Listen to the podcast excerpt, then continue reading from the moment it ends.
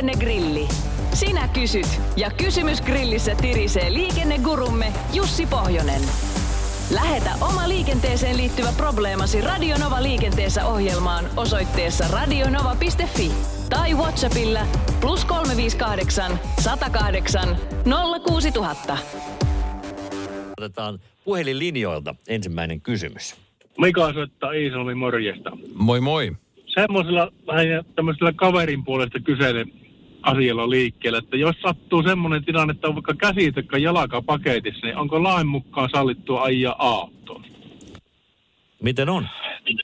No niin, se on sitten vähän kauneus katsojen silmässä tässä vaiheessa. Laki kieltää ajamasta autoa, jos se vamman tai sairauden vuoksi on, on niin kuin mahdotonta ja sitten se jää ehkä vähän tähän niin kuin omatunnon kysymykseen, että kuinka paljon tämmöinen vamma sitten aiheuttaa tai haittaa tai vaikuttaa. Eli, eli, eli jos oikein vakavasta jutusta on kysymys, niin lääkärillähän on velvollisuus jopa ilmoittaa tästä ajokorttiviranomaisille ja tulee väliaikainen katkos jopa ajo-oikeuteen, mutta sitten on tämmöisiä juuri vähän kiikunkaa kuin tilanteita varmaan, kuten just käsi- ja jalkavammat mikä muu nyt saattaisi olla, jopa joku selkävammakin, että tota, ei, ei pää käänny tai, tai niskat ei toimi ihan normaalisti, eli, eli silloin se jää vähän siihen tulkinnanvaraisuuteen, mutta tuota, jos se selkeästi haittaa tai estää ajamista, niin silloin se on kiellettyä. Tämäpä selvä. Sitten Sami kyselee. Tuli tuossa mieleen, että onko kevyt perävaunulla tavaran kuljetuksessa mitään maksimikorkeutta laissa?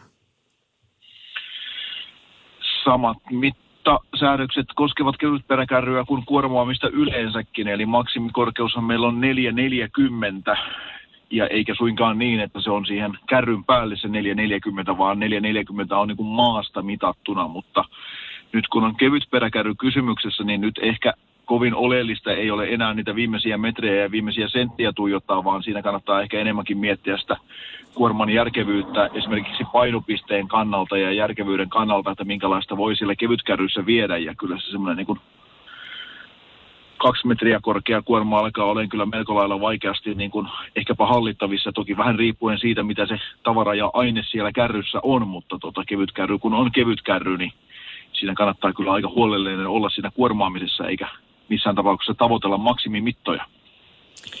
Otetaan vielä Jukan kysymys tähän osuuteen ja seuraavat sitten sunnuntaina, kun Radionova on liikenteessä ja J. Pohjonen jälleen linjoilla kello 16 jälkeen. Eli kertoisiko Jussi, missä niillä sähköskuuteilla saa ajella ja missä ei? Näin kyselee Jukka.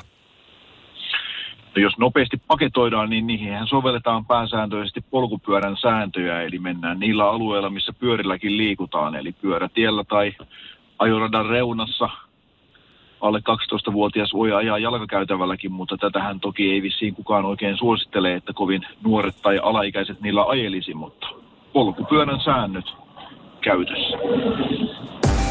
Radionovan liikennegrilli. Lähetä kysymyksesi osoitteessa radionova.fi tai Whatsappilla plus 358 108 06000.